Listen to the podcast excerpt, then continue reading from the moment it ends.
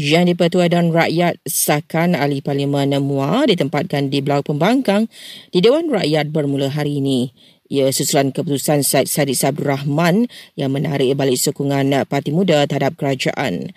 Mesyuarat khas Dewan Rakyat bersidang enam hari bermula semalam yang memberi tumpuan kepada pembentangan kajian separuh penggal RMK 12 oleh Perdana Menteri. Kira-kira seribu banduan yang dikenakan hukuman mati mandatory dan hukuman penjara sepanjang hayat boleh mohon untuk semakan hukuman.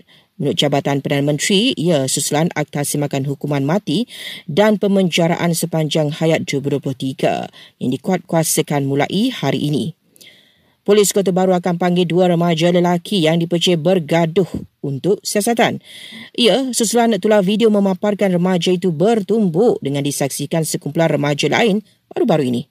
Polis Pulau Pinang berjaya memusnahkan bom tangan yang dijumpai pekerja tapak pelupusan sampah di Bukit Mertajam petang semalam.